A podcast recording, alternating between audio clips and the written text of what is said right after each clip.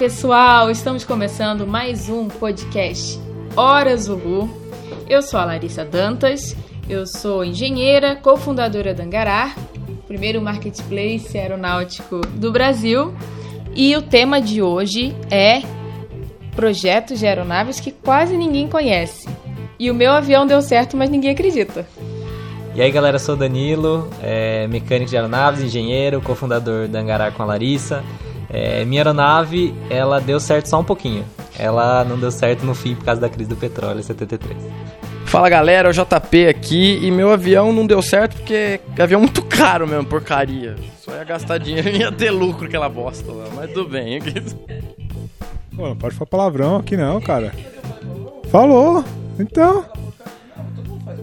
Fala galera, Led Santos na área. Eu não escolhi nenhum avião, não fiz a lição de casa. Eu vou, tratar, vou atuar aqui como questionador. Vou fazer as perguntas para todo mundo aqui, porque eu não estudei.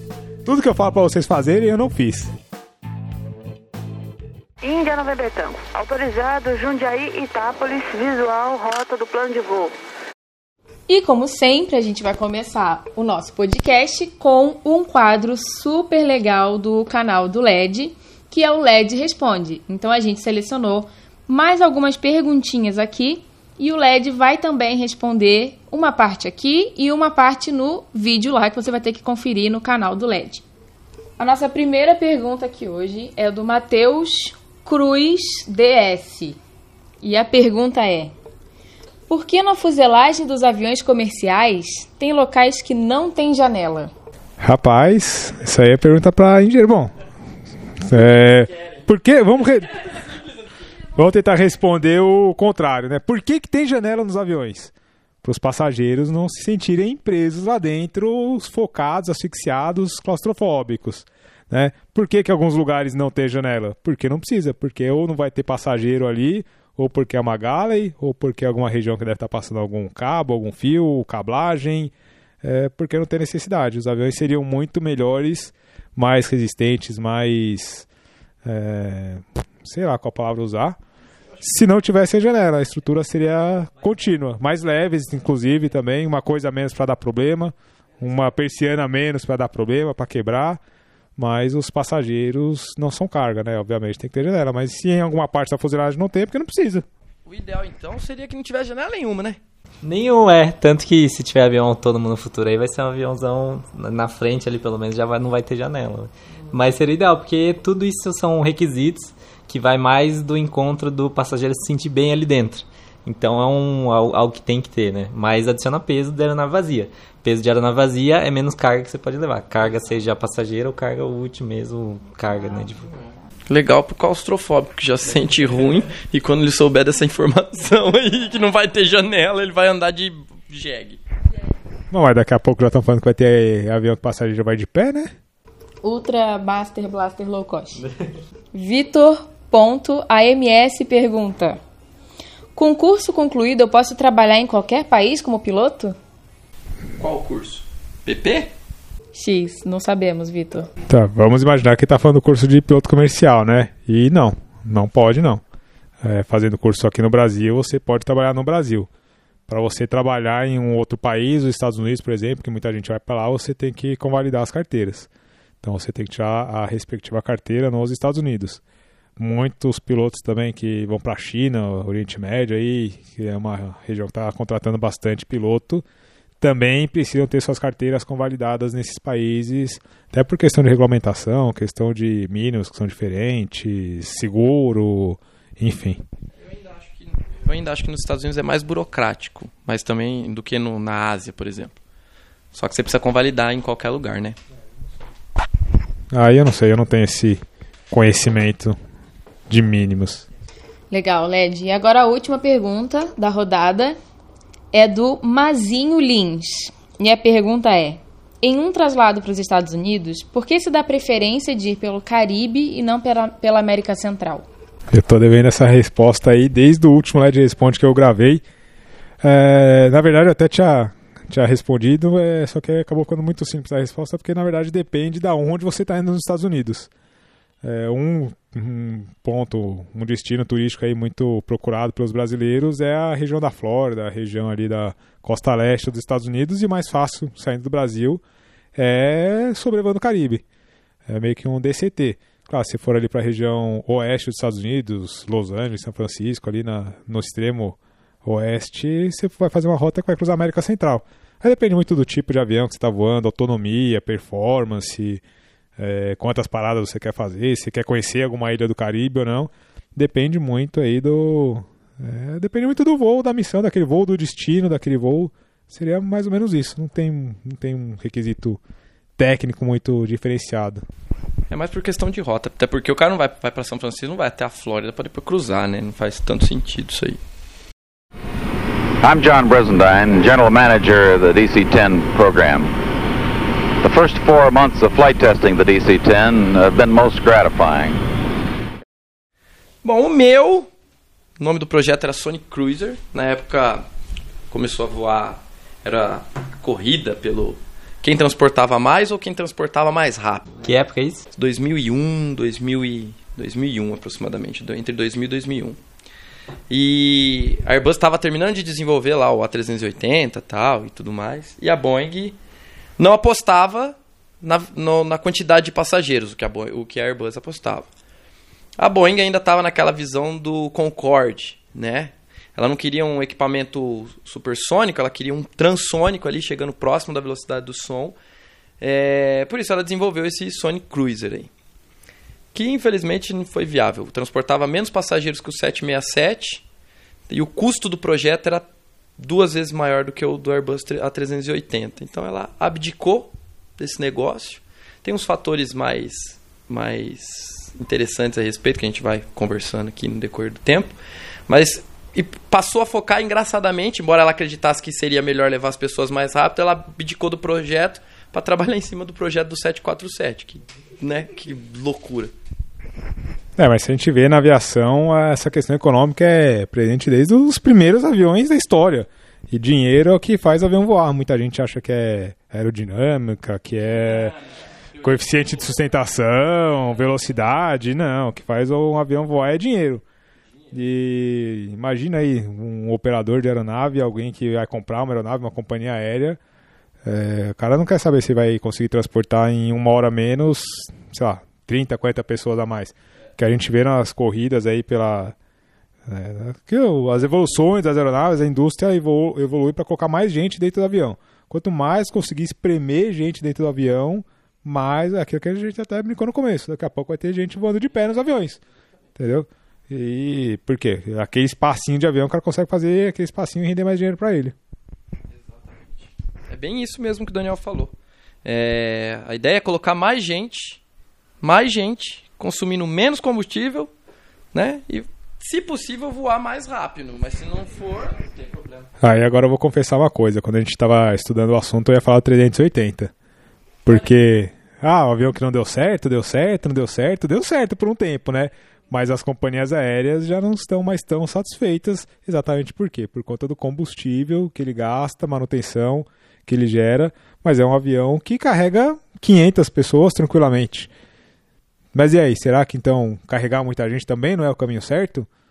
Porque a gente tem dois extremos aí então? Não sei. Aí os engenheiros que tem que responder, né? Se é viável, se não é viável. Porque. Então tem que achar meio termo entre velocidade e gente. Eu falei que ia ser o questionador aqui, né? E hoje, na verdade, a gente vive numa era que as coisas tendem para eficiência, né? Máxima eficiência. Então a gente já vê a questão de energia, tal, carro e não sei o que lá. Eu acho que a aviação não bebe diretamente dessa fonte, mas indiretamente ela também absorve essa questão de as aeronaves ultra eficientes, gastar menos combustível. É, a gente vê as aeronaves voando cada vez mais altos para tentar gastar menos combustível. É, a gente viu esses dias um, um, voo que a Qantas né, fez com 7. Não, A350? 787. 787, de Londres até Sydney, Austrália. Austrália. Sydney. E... O voo mais longo. É, então voos ultra longos, ao passo que também existem aeronaves regionais, né, para voos menores, então acaba criando realmente especialidades assim, e no intuito de ter aeronaves mais eficientes, consigam fazer voos mais baratos, e é o que realmente está pegando. É, eu acho que sempre a primeira coisa vai ser combustível.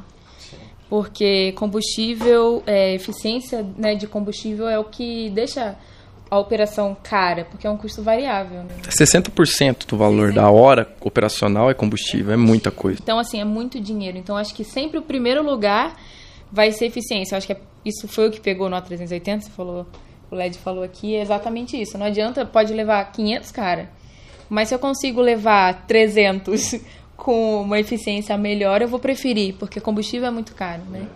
E se a gente vê os aviões que então, claro, o 380 foi meio que brincando, mas os aviões estão dando certo hoje em dia, que o pessoal está investindo cada vez mais, 350 e o 787, que são aviões bimotores e que são aviões que, por exemplo, o 787 teve capacidade de fazer esse voo aí de 20 horas, quase 20 horas de voo.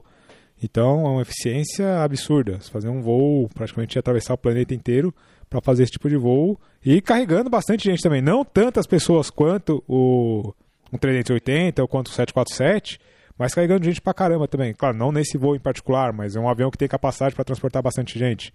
Então, talvez esse aí seja o, o olho da mosca que o pessoal tenta acertar.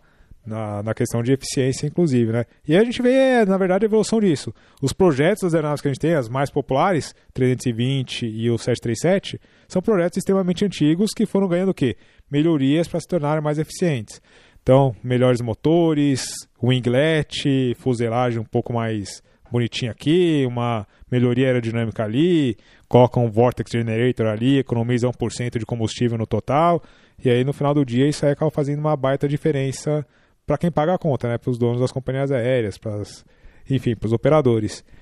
Então, o pessoal está buscando de fato essa eficiência aí, né, tentando gastar menos dinheiro, voar mais e ganhar mais dinheiro dos passageiros. Só um, um, fato que eu lembrei agora, uma curiosidade que eu uma vez estava lendo uma reportagem sobre o projeto do 777 na 777. E eles estavam comentando que, tipo, em voo a aeronave era, sei lá, 3, 4 quilômetros mais rápida do que em projeto. E que a redução de combustível era absurda.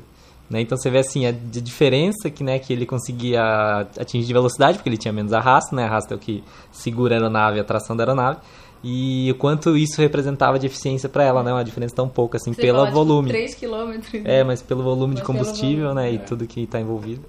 E o seu, Larissa? Seu avião deu certo? Seu avião deu certo, né? O meu deu certo, mas ninguém sabe que ele existe e eu já vi dizer que teve gente que viu em vídeo aí falar, ah não, Sanchu errou. Eu vou falar do MD-10. O MD-10 é um projeto de um retrofit, na verdade, que foi criado pela Boeing no, nos anos 90. Feito pelo Luciano Huck, naquele programa lá, né? Feito pelo É, aquele avião, né? Larda-se lá. Esse projeto. Esse projeto. Lata velha. É, lata velha, lata velha. Fuselagem velha. e o que aconteceu é que é, não existe só, então, o DC-10 e o MD-11, né? Que são dois projetos da, da Douglas que todo mundo conhece. Mas, na verdade, o MD-10 ele foi criado né, para FedEx e para algumas outras cargueiras, mas especialmente para FedEx, que ela queria modernizar a frota de DC-10 que ela tinha. E é, esse DC-10 ele foi lançado lá nos anos 60, então já era um projeto antigo. E ele estava disputando no começo uma, um segmento novo no mercado, que era o widebody, né? Que estava nascendo lá nos anos 60. E esse modelo da, da McDonnell, da Douglas, só para a gente ter uma noção, ele era um pouquinho menor que um 747, mas seria assim, tipo um equivalente a um 747. E daí, já no fim dos anos 70, começaram os estudos para criar uma versão um pouco mais alongada desse DC-10, que era o MD-11. E na época que foi lançado o MD-11, em 86, foi bem na época que a Boeing comprou a McDonnell Douglas. E aí o que aconteceu foi que esse projeto foi atrasado, e na hora que ele foi lançado, o MD-11 não teve o desempenho que foi esperado, então ele meio que já nasceu meio morto mais ou menos o A380, que ainda durou um pouquinho, mas o MD-11 já nasceu meio que morto. MD-11 voa até hoje. Sim, mas é que assim, tipo, eles esperavam que ia ser uma coisa muito mais, um desempenho muito melhor, muito mais inovador do que ele realmente foi. O pulo do gato do MD-11 foi o cockpit, no fim das contas, né? Não teve o desempenho de motor que eles estavam esperando, de aerodinâmica e tal. Por isso que a maioria virou cargueira, então. Exatamente. E aí o que aconteceu foi que juntou a fome com a vontade de comer. A Boeing comprou a McDonnell Douglas, então tipo os projetos Douglas ficaram equipamentos mais baratos porque os aeronaves da Boeing meio que deixaram eles obsoletos instantaneamente. Ele já não teve assim um desempenho como se esperava E daí os cargueiros ficaram de olho, principalmente no DC-10, porque ele estava um equipamento muito barato, com a capacidade de carga bastante alta, considerável, né? bem considerável e muito barato. Então, o que aconteceu é que o que aconteceu é que o MD-11, então o grande pulo do gato do MD-11 foi tirar a figura do engenheiro de voo né, que até o DC-10 tipo, tinha que ter o piloto, copiloto, engenheiro de voo. E no MD-11 não, o cockpit tinha um sistema bastante avançado, no, era tipo tinha GPS, tinha é, era Glass é, Cockpit, é, era glass, já, já era Glass, então tipo assim, era extremamente moderno, né, para os anos 80. E daí é, o pessoal da Boeing criou a Douglas Product Division. Uau, e CAL 5, hein? Product. Hum? Caraca. Que era uma, uma parte lá que eles criaram só pra cuidar desses dois equipamentos da Douglas. E daí já tinha virado um avião queridinho do pessoal de carga.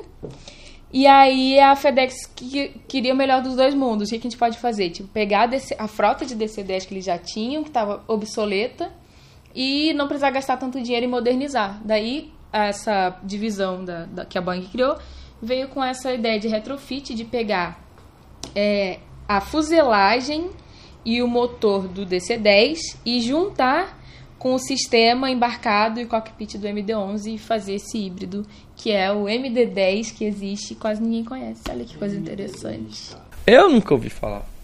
Pra mim é... Então acho que todos os DC-10 que eu vi não eram DC-10. Não, mas existem muitos voando por aí? De carga FedEx, todos são. Ou então vou dizer todos, mas eles têm uma. Eles estão agora modernizando, mas eles têm uma frota gigante ainda. Caraca, sério? E o mais legal é que tem um avião hospital, que é um MD-10, que é o Orbis. Isso é muito legal mesmo, eles são um hospital itinerante. Eles viajam geralmente para países pobres, então eles vão fazer é, cirurgias de prevenção de cegueira, tipo na Índia, na África. E toda a tripulação é voluntária 100%. Isso é uma outra coisa que na aviação é muito legal. O pessoal que usa a aviação como meio de chegar em um lugar que não dá para chegar de, de, nenhuma outra maneira e para tra trabalhar e atuar nessa parte aí humanitária. Isso, é, a gente recomenda o vídeo do Sanshui. não estamos recebendo nada por enquanto dele, mas quem LED sabe. Não briga com a gente. É, um concorrente, concorrente. do LED. Mas que ele mostra, ele, ele vai, ele faz um voo, eu acho que é de Dubai até Gana. Isso. E ele mostra, assim, tem comissário que, que é médico. É, é então o, o, cirurgião ele trabalha de comissário ali, porque é totalmente voluntário, e quando pousa lá ele faz a cirurgia e tal. Os pilotos são pilotos da FedEx que se voluntariam em tempo livre, quando estão de férias, quando conseguem botar no schedule do piloto, ele vai e voa esse avião muito, muito. E é impressionante a estrutura dentro do avião. Então, assim, é um hospital. Se você olha assim, uma foto só, você acha que é um hospital. Mas não, é um avião, fica tudo lá bem preso no chão, tal, quando tá voando, aí chegou eles. São Shui, né? Deixa eu procurar aqui não. não nunca ouvi falar. Não, só parece um tal de LED Santos aqui, né? Tá correlacionado, hein? Alguém tá fazendo propaganda, tá pagando um. E o seu? Qual que é, Danilo? É, Danilo, o seu deu certo? Então, o meu ele deu certo. É, se a gente olha só o final da história, os números operacionais e tudo mais, a gente fica até meio assim, fala, caramba, esse avião é muito bom tal. Mas aí a gente vê que outros fatores fizeram com que ele não desse certo. É, e vamos lá então. É, fanboy da Dassault. É, eu sou fanboy. Ah, mas peraí, não tá funcionando o canal que os meninos passaram aí, tá fora do ar, ó. Tá fora do ar aqui, ó. Olha lá, ó.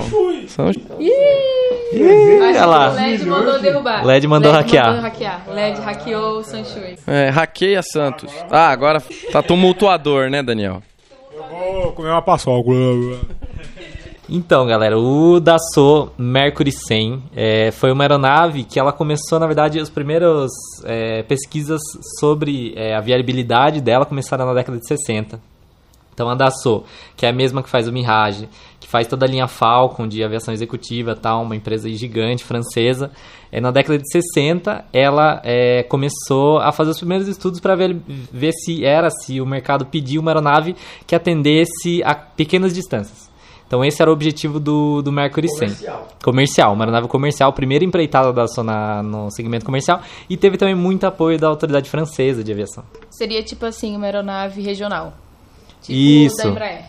Isso, a Dassault já em 60 já via a necessidade dessa aeronave. É, e beleza, com muito apoio do governo, da autoridade francesa, tal, lá começou os, os primeiros é, estudos e em 69 com o apoio do governo, ela, ela começou oficialmente, lançou oficialmente o projeto.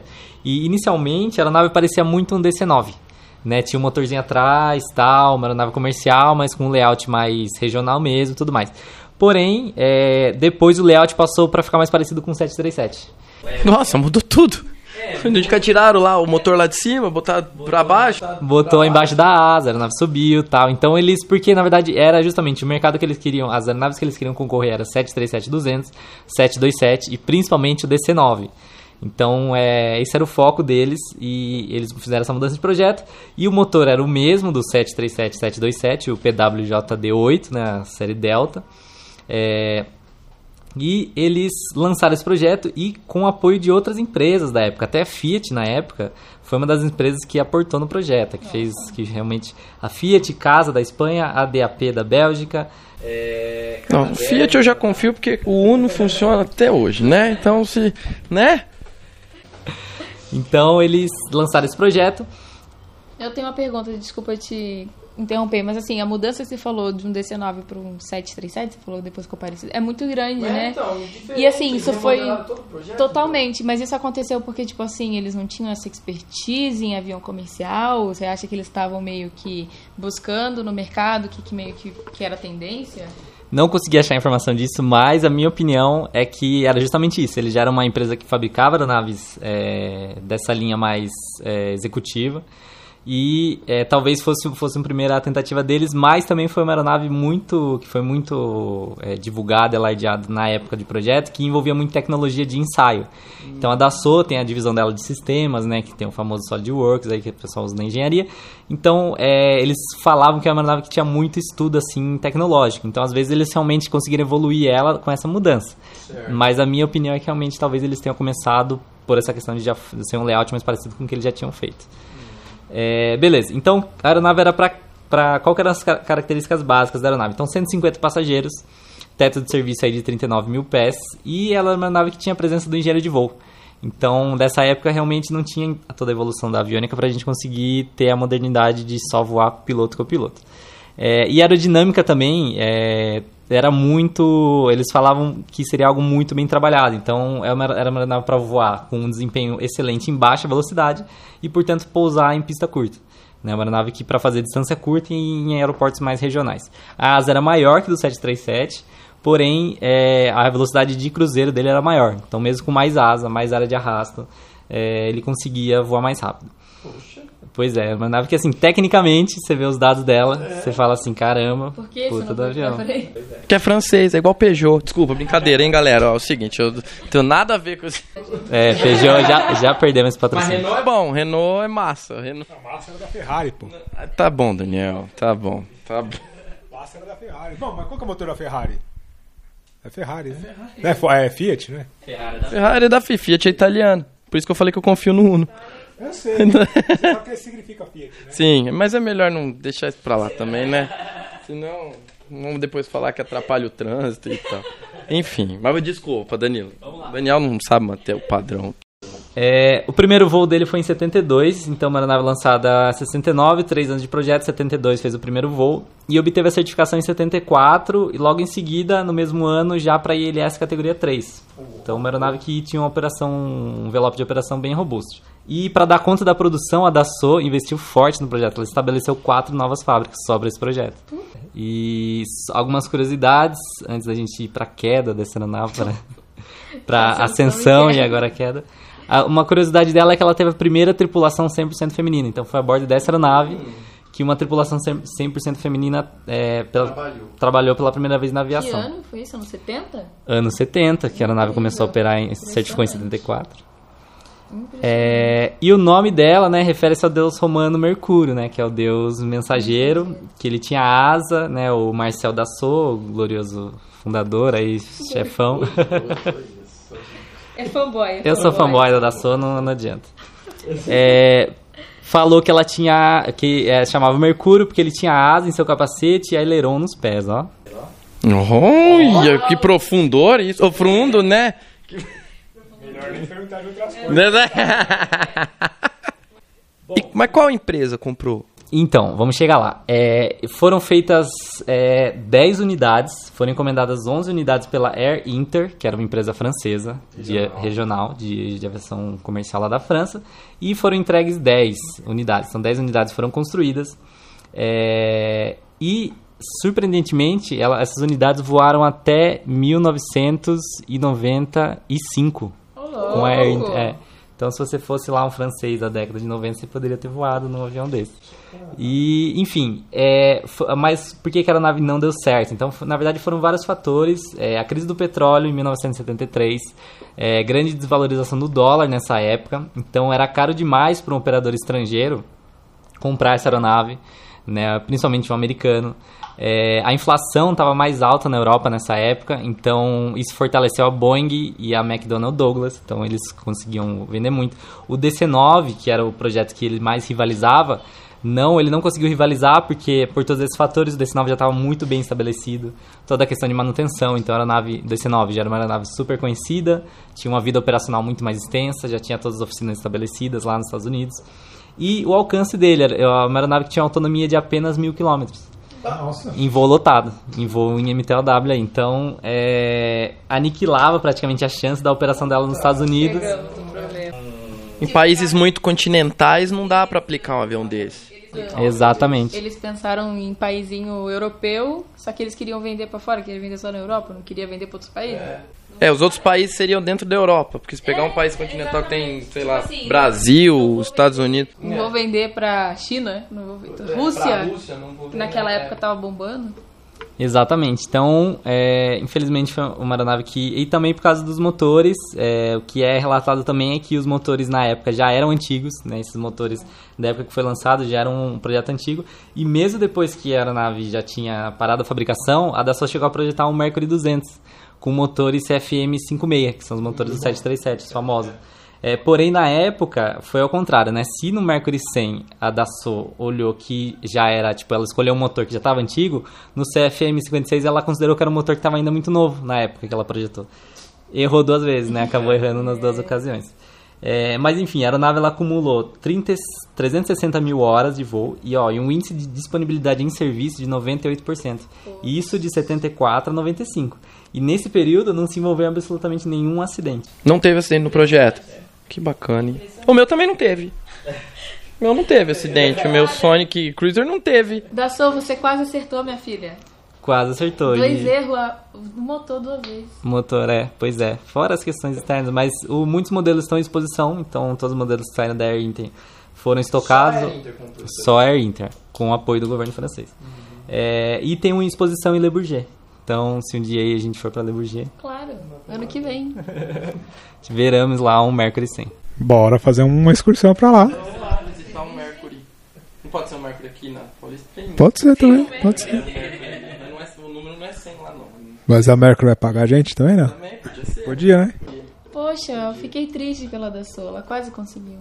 Dassault, fique nas aeronaves executivas. É, não fique triste por eles não, que eles estão bem, viu?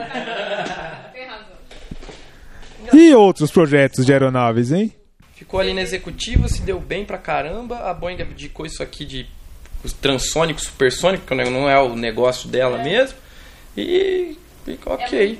É, existe um outro problema também com motores de aeronaves da SOA. Esse recente, do Falcon 5X, né? Oh. Que foi uma aeronave que estava aí numa, numa divulgação intensa aí até 2013, 14, eu acho. Que ia usar motores Safran. Então ia ser uma das aeronaves que ia lançar uma nova linha de motores da Safran, se não me, se não me engano, a Silver Christ. É uma aeronave executiva com motores Safran, então é uma aeronave francesa com motores franceses. E acabou não dando certo também porque o motor atrasou muito. É, os relatos que tem é de o motor tendo, sei lá, muito menos performance do que era esperado. E a Dassault acabou cancelando o projeto 5X, fazendo o projeto 6X, que agora é o que está na linha para sair. E vai ter motores PW, que é os motores que ela usa no 7X, no 8X, no 2000, na série 2000. Então é, você vê que assim, é, na verdade é grande desafio da indústria aeronáutica é integrar sistemas, né? Então você não fabrica tudo da sua aeronave, você tem realmente que escolher os melhor, melhores fornecedores, ter toda a cadeia logística. Aliás, você fabrica muita, é, você fabrica muita pouca coisa, né? Você monta, né? Você É por isso que a gente vê isso que você falou, de você ver as, as fabricantes se especializando. Porque se você for tentar, já é difícil você montar, porque vem, não é verticalizado, né? É bem horizontal. É, você compra o Glass Cockpit da Windows lá, da Microsoft. Então, assim, você imagina você ter que tratar é, dessa é, montagem que vem de milhões de fornecedores de vários tipos de aeronaves, tipo regional, outro não sei o que, outro não sei. Não, não tem como. É, a gente estava outro dia conversando com o pessoal da Embraer. Falando assim, putz, por que, que vocês não lançam um avião aí executivo? Antes, já tinha falado assim, por que vocês não lançam um avião executivo para competir com o Gulfstream, um longo alcance? Eles falaram, não é nossa expertise.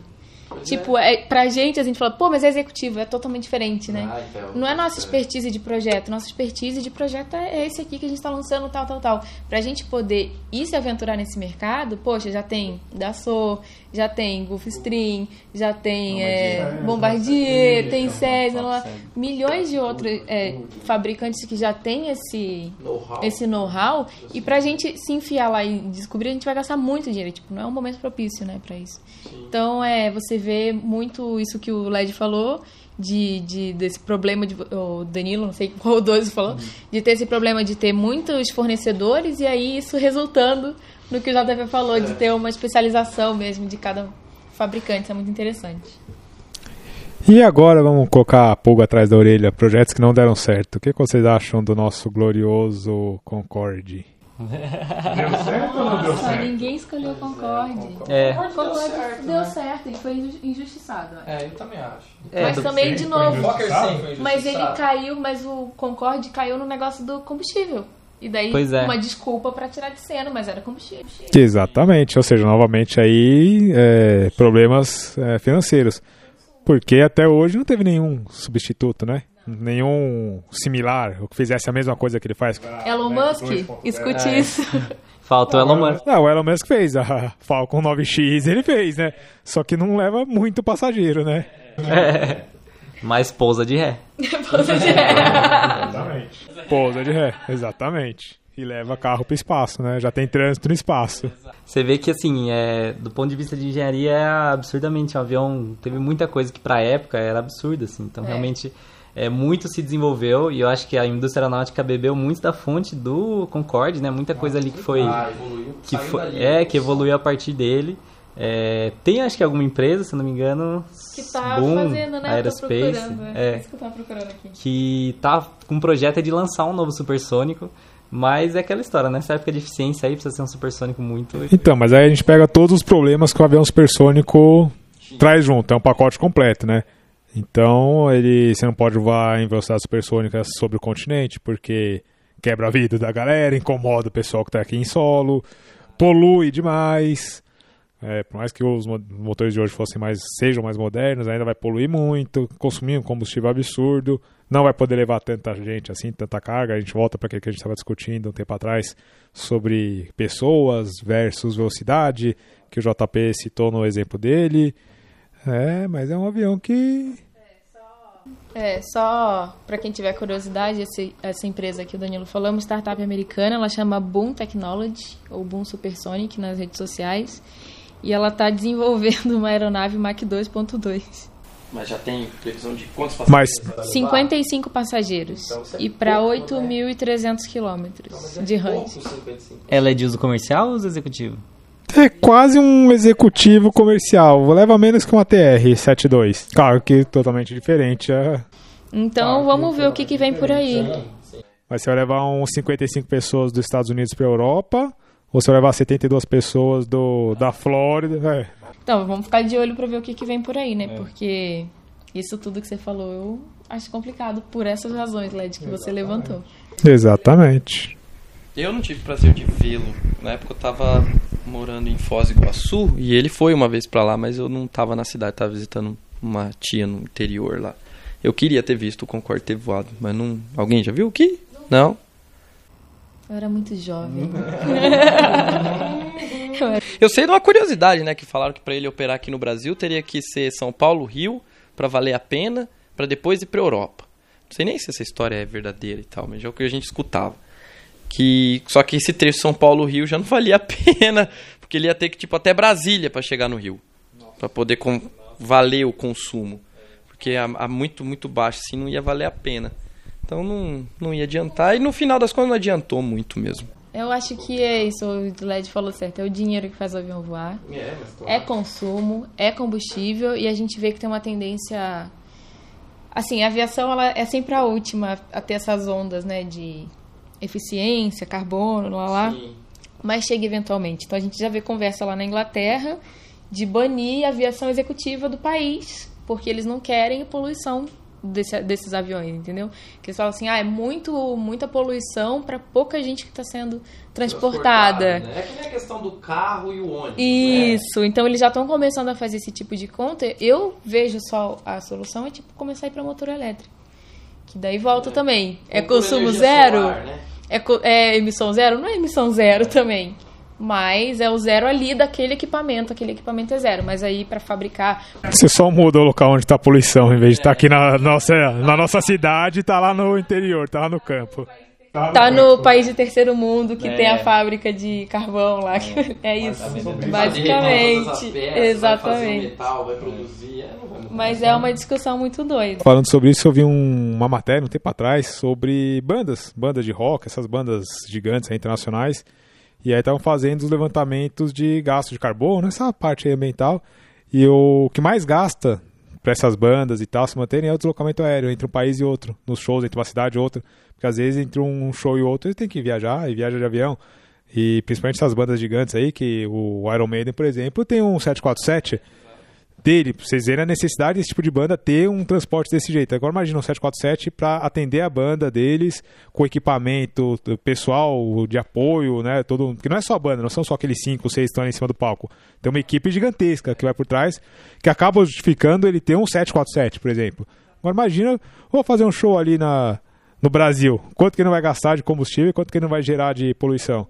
E aí eu tava fazendo esse estudo, não, não vou lembrar dos números agora, mas é uma coisa que mais causa impacto ambiental é o deslocamento, a traslada da banda por via aérea. É, mas um fator curioso é o seguinte, né? Tipo, quantas, quantos aviões as companhias aéreas brasileiras têm? Não sei, são uns 2 mil.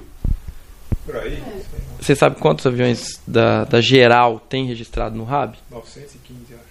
915 aqui. voando. Que estão. Não, tem Não, 6 são mil. Ah, seis mil. É, é. 6 mil.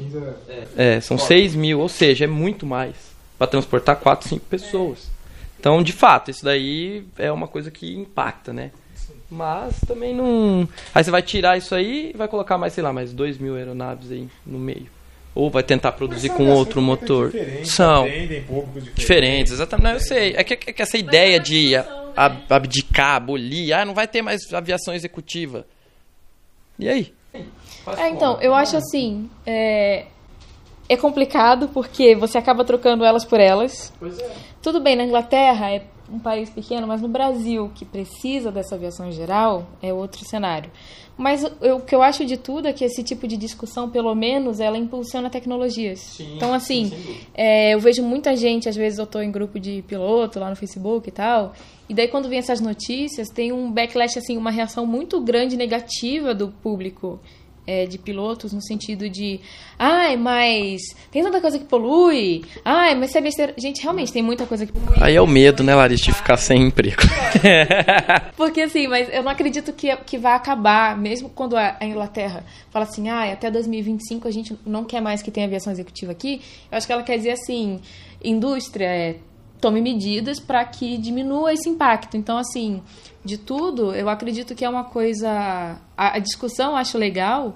É porque impulsiona novas tecnologias, né? A gente vê aquele Solar Impulse lá, Pô, um avião voando com energia solar. Tudo bem, um experimento, mas que loucura. É, que coisa maravilhosa, assim, tecnologicamente falando. tá hoje precisou alguém. Precisou alguém. Exatamente. Então, assim, ah, é um milhão de anos daqui pra frente? Sim, é muito tempo, vai demorar. Mas precisa começar a experimentar. E isso nasce dessas discussões, assim, de.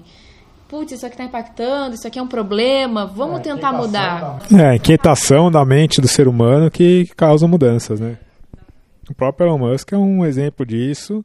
E só que em vez de tentar mudar a indústria, ele está tentando mudar a cabeça do consumidor final. Claro, tem também as áreas que, que ele atua na parte da indústria, mas ele está mostrando para o consumidor final que é bom, ter, é possível ter um carro bom, eficiente em termos econômicos, em termos energéticos e encheu de tecnologia ali, porque o motor elétrico em si não é muita novidade.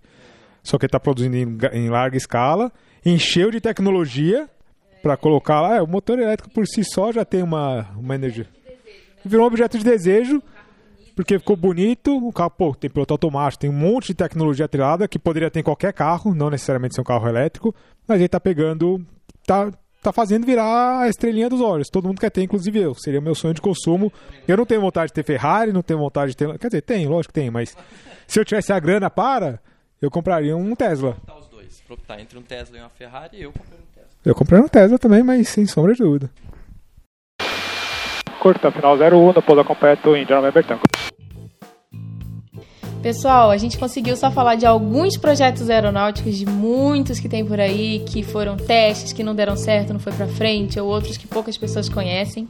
É, se vocês têm mais projetos de outras aeronaves que quase ninguém conhece, ou que vocês têm outras informações, manda pra gente, a gente vai adorar saber. É, fiquem ligados nos próximos episódios. É, não deixem de contar pra gente o que, que vocês acharam desse episódio de hoje. Vocês podem ir lá no falar pra gente no Instagram do LED, led.santos, no Instagram da Angarar, arroba acesse Angarar, no Instagram também do JP, É, que é De Paula Jeff, tudo junto. Quantos Fs? É um F só, hein? e também no Kalu Flying, K-A-L-U-H Flying. Eu acho que é melhor ele falar, só um minutinho. Vocês ouviram, né? Então tá bom. E esse a gente não tá filmando, viu? Não.